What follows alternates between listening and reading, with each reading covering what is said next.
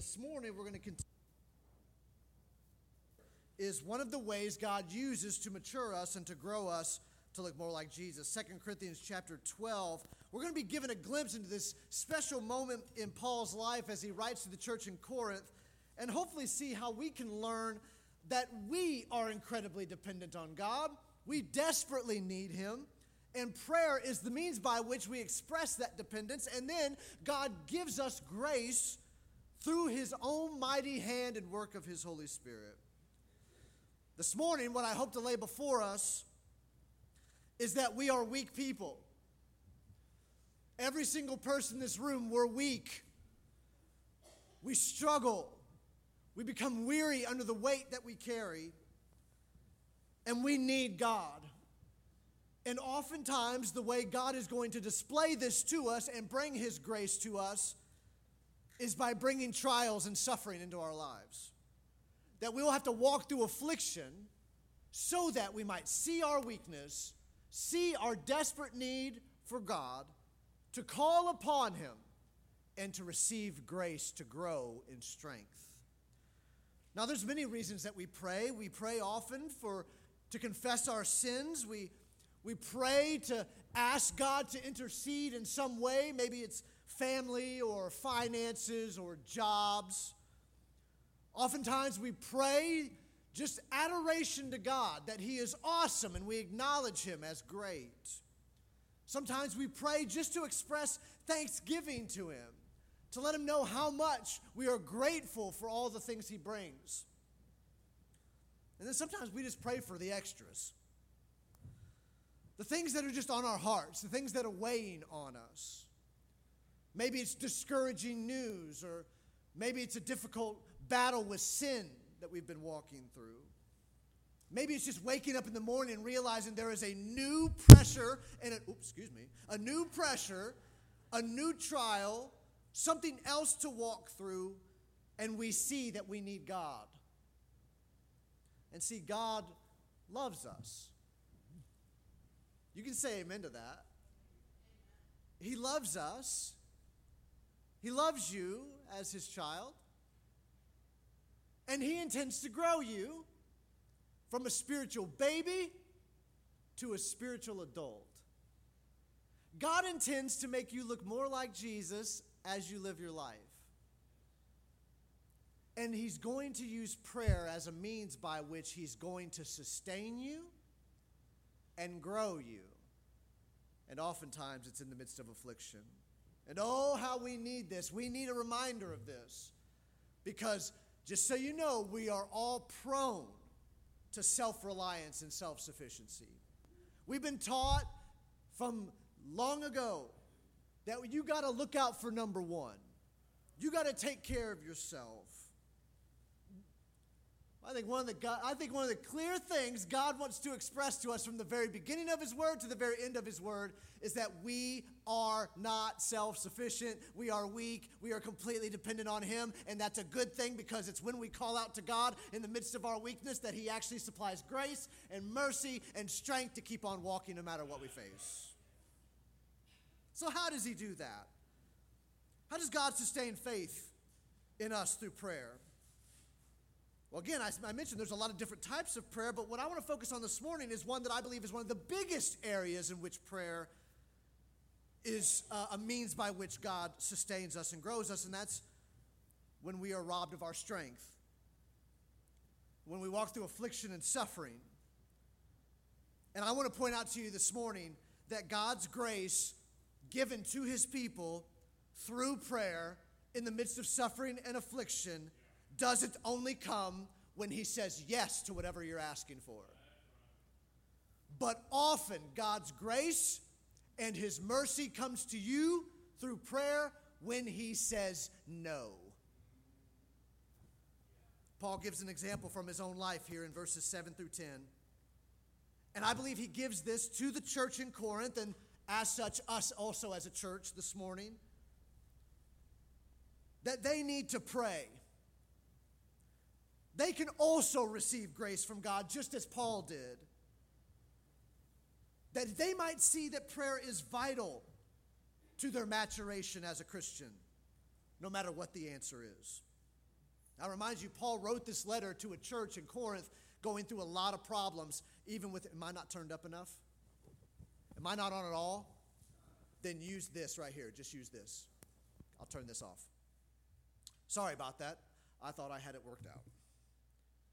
But oftentimes, God is going to display his greatness to us and his grace through the way he answers, and we receive that grace no matter how he answers. He wrote this letter to a church that had been embroiled in turmoil, that had actually had his own problems with. You remember I preached through part of this. We talked about the fact that Paul had sent a painful letter to them after a painful visit, that his relationship with the church had been rocky at different points. And the theme he seems to share throughout this letter is a theme that there is suffering that a believer will walk through, but there is a power from God that is greater than that suffering. And I want to show that to you this morning through how Paul faces his afflictions. And what I want to show you is, right, we're looking at how God grows us, and he grows us through prayer.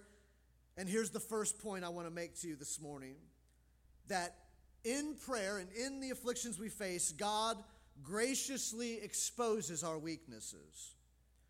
I'm going to read this to you this morning. I'm going to ask you if you're physically able to stand with me, because we love God's word and we cherish it. And then after we're done reading, I'll let you sit down for just a moment. 2 Corinthians chapter 12, starting in verse 7. Paul writes, "So to keep me from becoming conceited, because of the surpassing greatness of the revelations, a thorn was given me in the flesh, a messenger of Satan to harass me, to keep me from becoming conceited. 3 times I pleaded with the Lord about this, that it should leave me. But he said to me, 'My grace is sufficient for you, for my power is made perfect in weakness. Therefore I will boast all the more gladly of my weaknesses, so that the power of Christ may rest upon me. For the sake of Christ, then, I am content with weaknesses, insults, hardships, persecutions, and calamities. For when I am weak, then I am strong.'" Heavenly Father, would you teach us that we desperately need you? Would you expose our weaknesses this morning? Would you cause us to see your grace and your mercy? And Father, would you supply as only you can? Father, we are dependent upon you. Would you show that to us from your word? And Lord, we want to glorify you in the way we respond in our afflictions and whatever circumstances we face. Father, may you find us clinging to you, running to you for the strength that we so desperately need. So, Father, this morning, would you teach us? Would you grow us by your word? And, Father, would we see that prayer is a beautiful gift you give us by your grace. Oh, Lord, may you receive praise and honor and glory. We ask it in Jesus' name. Amen. You can be seated for just a moment. Paul says, "To keep me from becoming conceited, because of the surpassing greatness of the revelations, a thorn was given me in the flesh." Well, that brings up a topic, doesn't it? Because earlier on in the chapter, Paul shares that 14 years ago, God had given him a vision where he had been called up to paradise, or the third heaven, and he was able to see and hear what was going on in the presence of God. Just a ho-hum Monday, right? That Paul was allowed to see and to hear that which he says cannot be told, that which is inexpressible. Imagine that experience. God allows you to see his presence and what is being said there. Think of how tempting that would have been to Paul after that great experience to go on a heavenly vision tour, to regale massive crowds with the stories of what he saw and what he heard in the very presence of God. I guarantee people would pay good money for some tickets to go hear that story told. Paul says, "To keep me from becoming conceited," or to keep me from exalting myself, God gave me a thorn in the flesh. See, even Paul says this was an attractive thought. In fact, this temptation is so real that he says it twice in this verse: to keep me from becoming conceited, to keep me from becoming conceited. Yeah. Paul knew that this great revelation that God had given him, this great vision that God had allowed him to see, that his flesh was going to have a temptation to go, you know what? I should make a big deal about myself. Oh, don't y'all wish you could have been called up to the third heaven? Sorry you didn't get to see it. I did. Even Paul knows for himself that this is something that could lead to pride in his own life. And because of what Paul saw and heard in the vision given him, Paul knows that there may be a fleshly desire to go around boasting about his experience, drawing attention to himself, making himself more special and important than everyone else. By the way, that isn't unique to his time frame. It isn't unique to Paul. In fact, we see it even in our day. We love the fantastical and we love to make ourselves seem and look more important than other people, especially in spiritual matters. Folks, if you want to be regaled with supposed stories of heaven, you can walk into any bookstore and find 1,000 of them. In fact, wasn't long ago that a Baptist pastor named Don Piper claimed that while he was returning home from a conference, his car was crushed under the wheels of a truck, that the medical personnel who showed up declared him dead at the scene. But 90 minutes after the accident, another pastor who was waiting there was told by God to pray for the dead man, and he did so.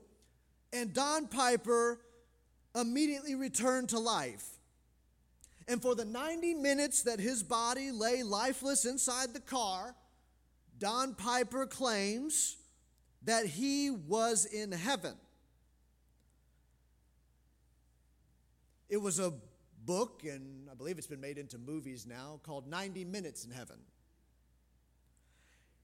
And Don Piper describes heaven as a place of reunion with loved ones, of beautiful music. He said that it's a place where there literally are pearly gates, and there literally are streets of gold. That's not it. Wasn't long ago that a young boy of 4 years old was having a surgery. We're told that he died and he visited heaven for an unknown period of time. He then returned to his body, and over the months and years that follows, he told his parents about what he saw and what he did in his time in heaven. He tells them about spending time with Jesus and meeting the sister he never knew he had, and said that he fluttered around with wings and that there were pearly gates and on and on. It was called Heaven is for Real. It was a book. It was turned into a movie. You can now go on to Heaven is Real Ministries, and you can book the family to speak to you for money at any engagement you want them to come to. But Paul's experience is far different from these.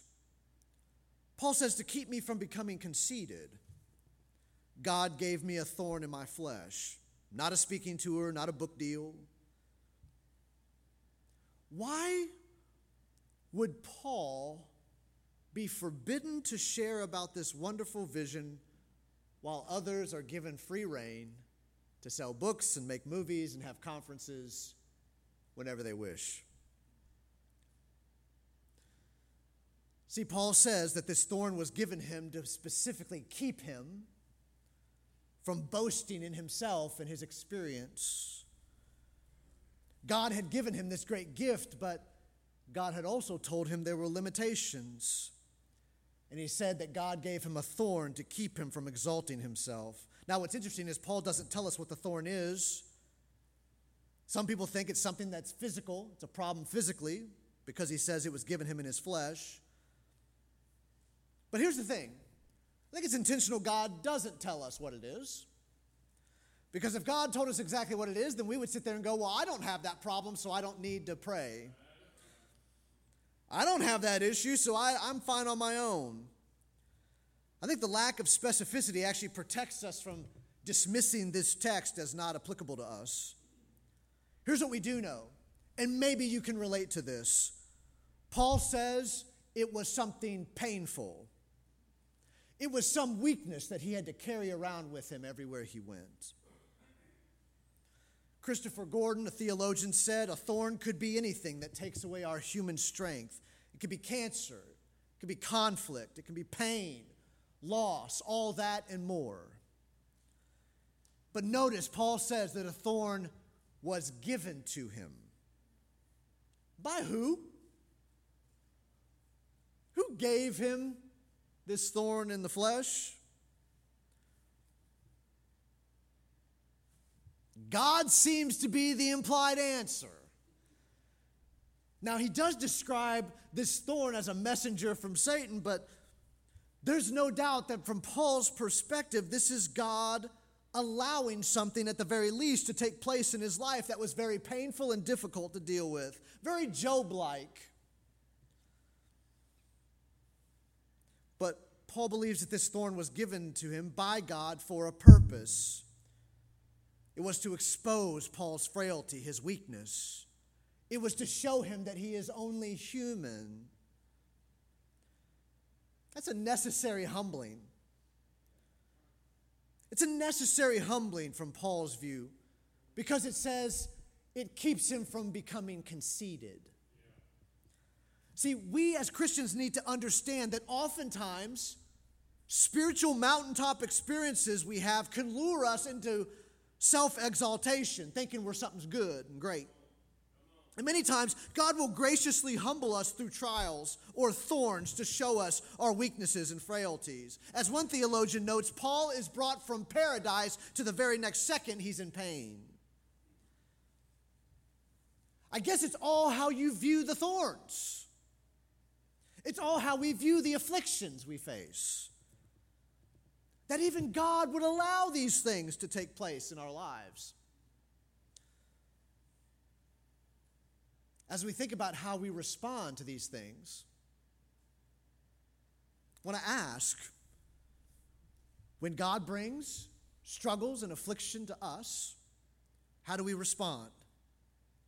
Do we try to pull it out ourselves?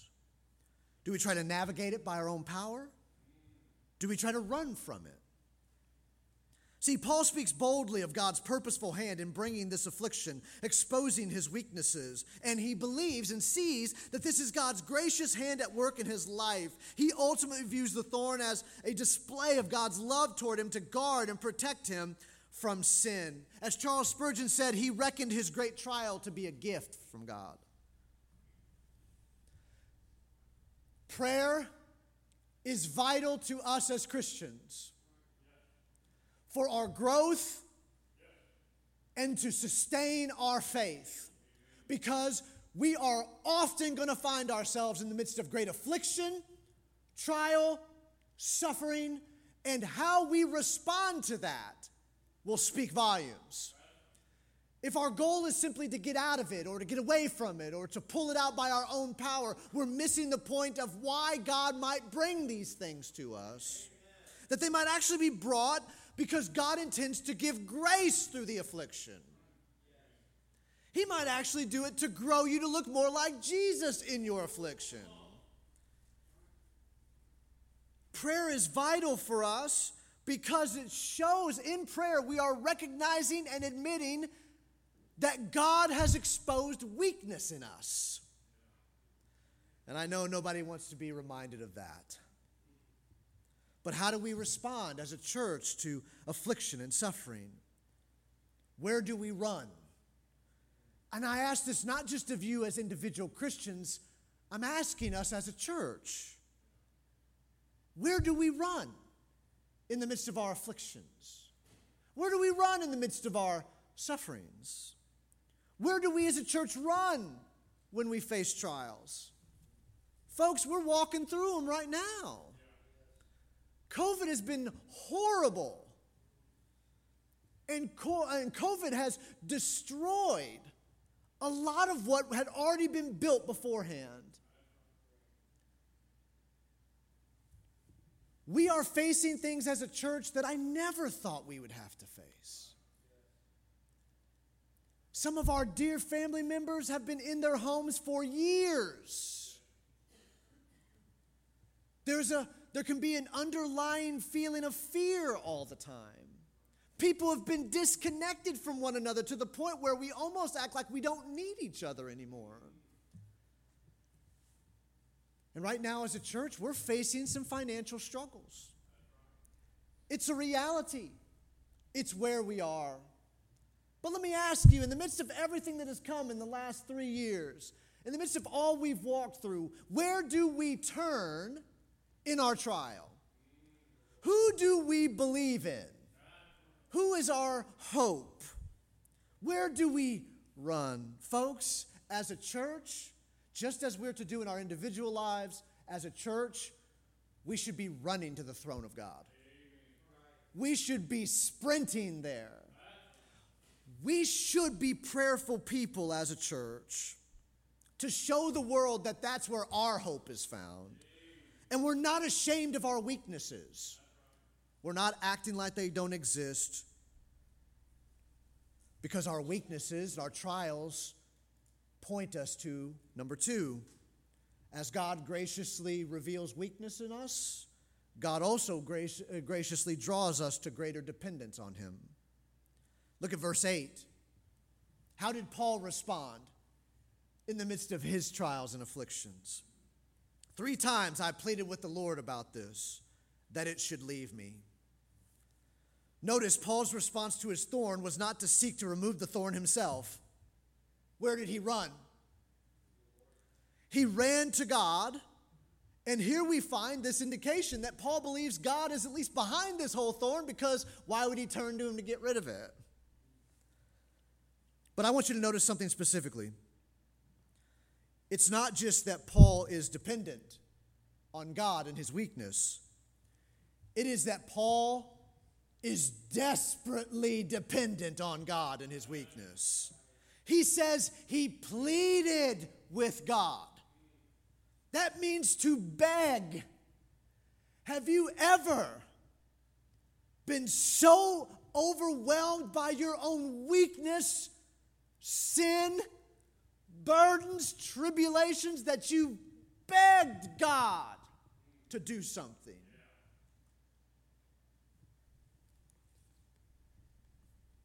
That's a desperation. And he didn't just beg once. He begged over and over.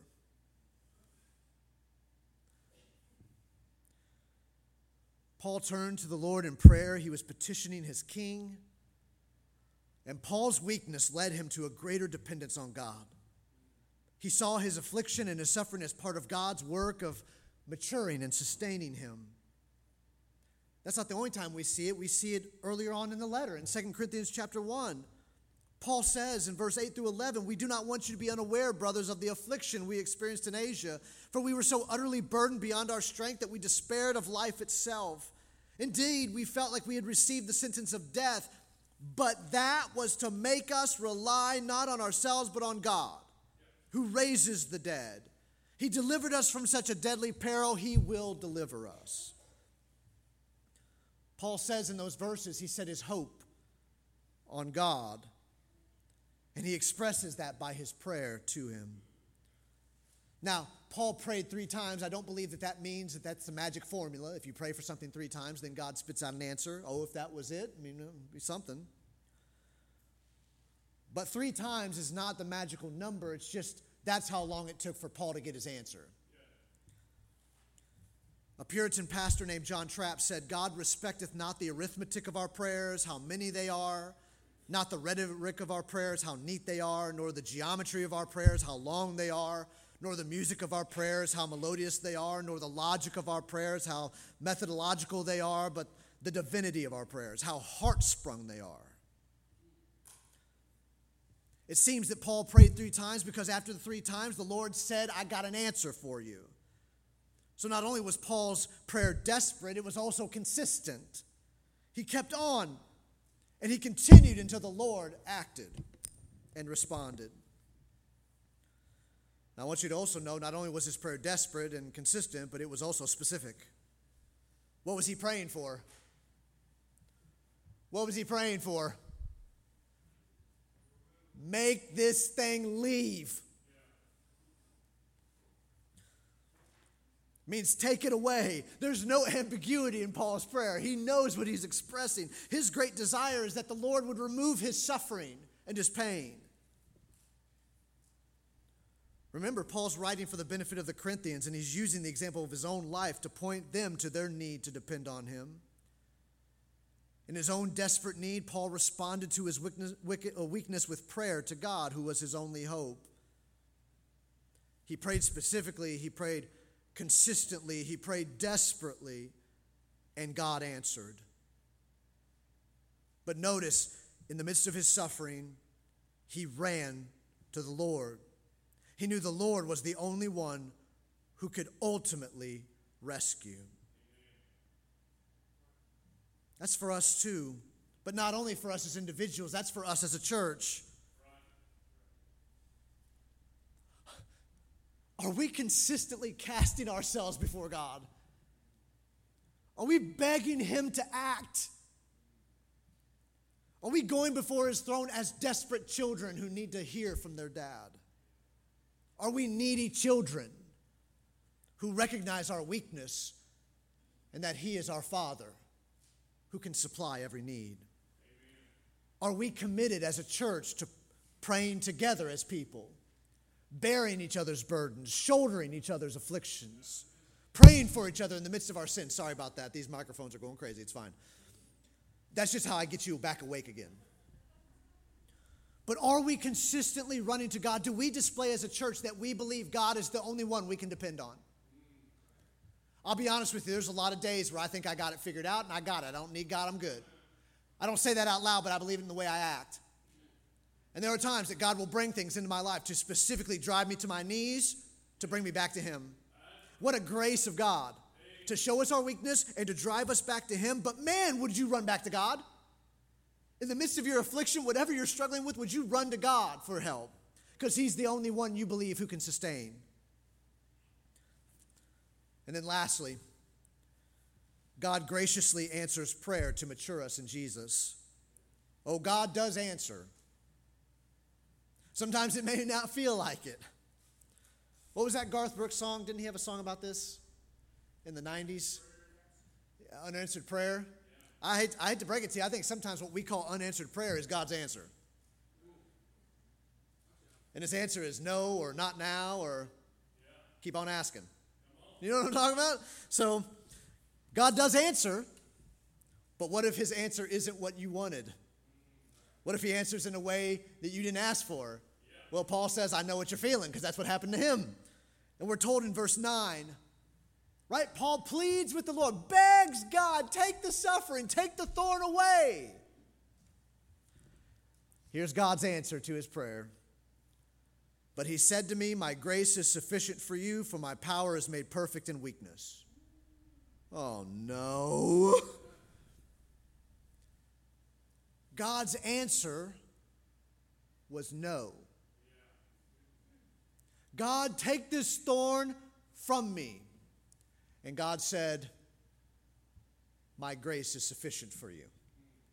Oh, are we ready for God to answer, even if that answer is the way that we didn't want it to happen? But here we are reminded that when God answers, he is giving us unbelievable grace and love, even if it's not what we asked for. Here's what I do want you to know. God, from his word, says that he answers the cries of his people. He did it in Egypt when the Israelites cried out in Exodus chapter 2 and 3. He also heard Paul's pleading. We're told in Psalm 4, verse 3, when David was calling to God in his need, but know that the Lord has set apart the godly for himself. The Lord hears when I call to him.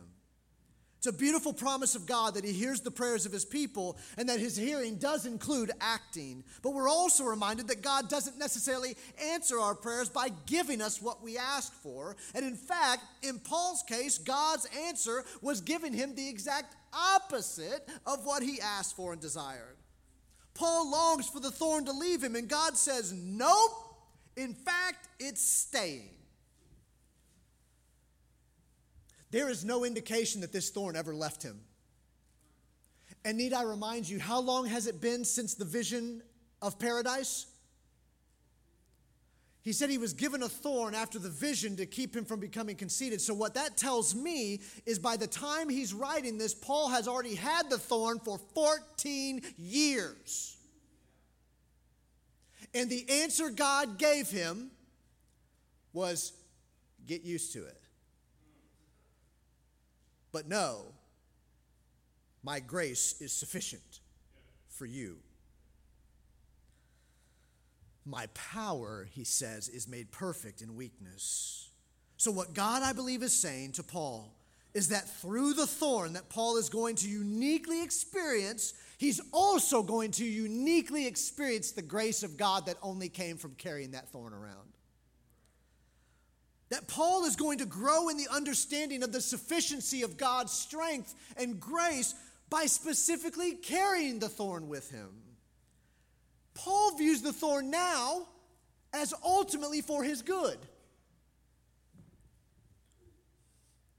Through the thorn given, Paul would grow in his knowledge of the kindness and the generosity of God. That's what it means, grace. It means God's kindness, his favor. Could you imagine saying that it is by the thorn and suffering that he's going to experience the grace and kindness of God? I believe what Paul is telling us is that he would continue to experience that the grace of God is enough. It's enough to carry him through any human weakness he faces. By the way, my grace is sufficient for you is present tense. That means it's ongoing. It keeps on being sufficient. God never runs out. Jesus doesn't diminish in his ability to pour out grace. He is the very fountain of it. And as Charles Simeon points out, the reason for which the affliction was sent him is of great importance to observe. The apostle was not yet perfect, and though he had been caught up into the third heaven, he was liable to sin. The seeds of pride were yet in his heart, and they would derive life and vigor even from those very mercies, which to human appearance should have had a tendency to destroy them. And to counteract this evil of his heart, God sent him a heavy trial. And if we were more attentive to the ends of God's dispensations towards ourselves, we might always find some good reason for them within our own hearts. Paul was able to see that even the affliction he was facing was God's grace to him, because it was reminding him that his humanity was weak, but God was strong and dependable. He was trustworthy. It was some grace that he would never get to experience apart from that thorn given to him. So Paul's thorn of affliction brought weakness. It robbed him of his human strength, which led him to pray, all being used of God to accomplish his purposes, to perfect, mature, and conform Paul into the likeness of Jesus. Because, need I remind you, Jesus also suffered. And Paul, being robbed of his own strength, was the gracious work of God to draw him into greater dependence on the enduring strength that only God can provide.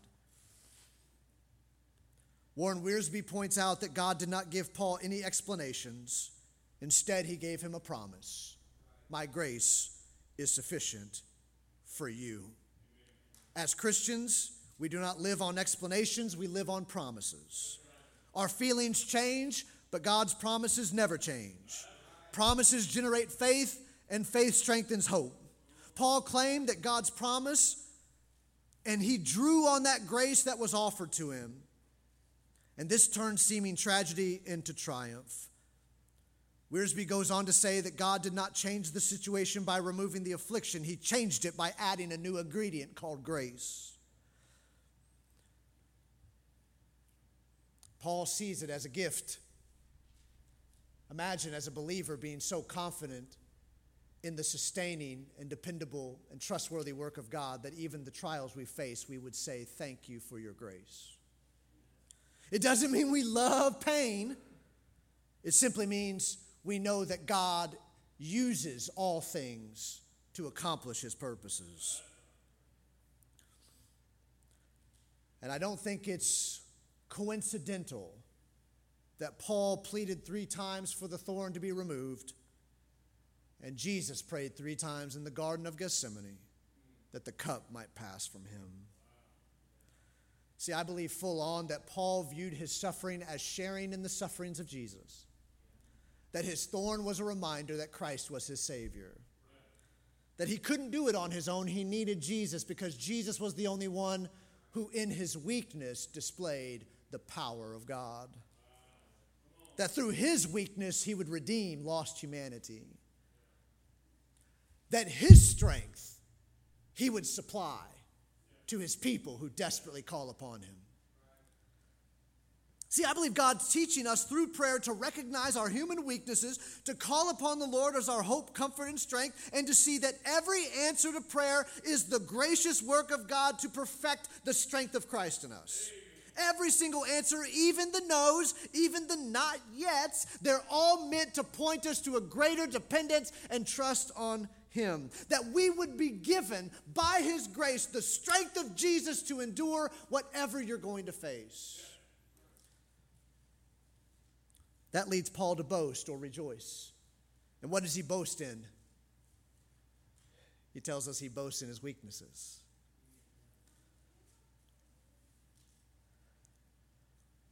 Paul would rejoice. He would abound with gladness in all his weaknesses. Why? Well, because through his own weakness, the power of Christ was resting upon him, dwelling upon him.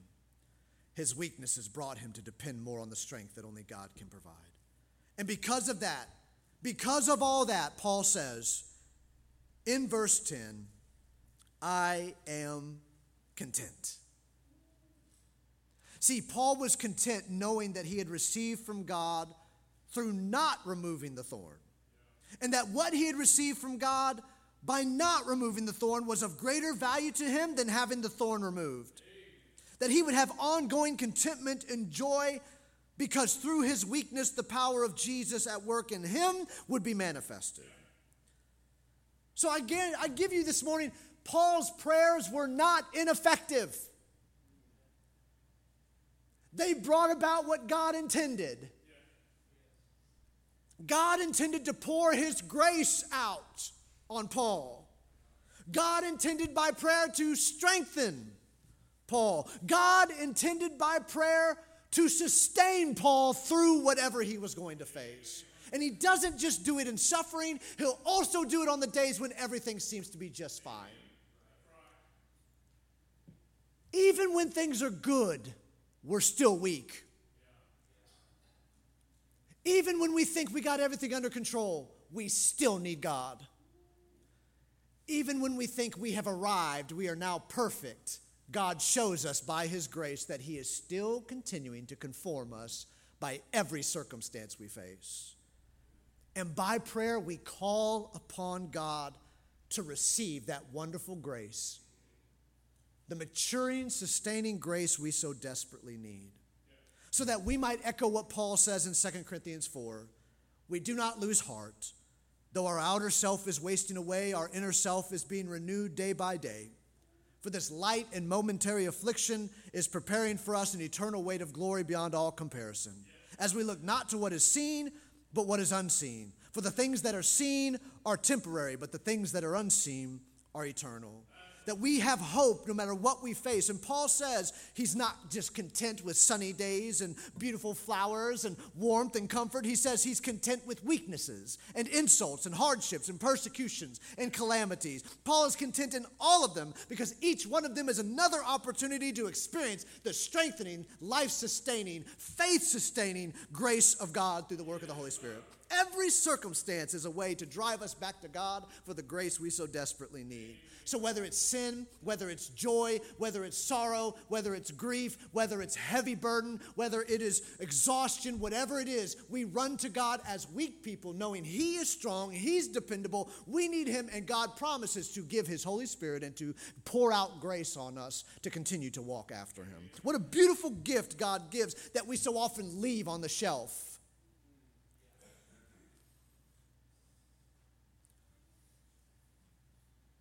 And all of this points us to Jesus, because in Christ we have one who sympathizes with our weaknesses. In Hebrews chapter 4, verse 14 through 16, we're told, since then we have a great high priest who passed through the heavens, Jesus, the Son of God. Let us hold fast our confession, for we do not have a high priest who is unable to sympathize with our weaknesses, but one who in every respect has been tempted as we are, yet without sin. Let us then with confidence draw near to the throne of grace that we may receive mercy and find grace and help in a time of need. Jesus has experienced suffering beyond anything any of us will ever face in this life. He remained faithful and true to the Father. And he perfectly exemplified to us what it looks like to seek God for strength in our weakness. What it looks like to know grace when the Father's answer is different than what we desire. That when Jesus would say, "Father, if this cup can pass from me," Jesus was still content, depending on the Father, knowing that the cup was going nowhere.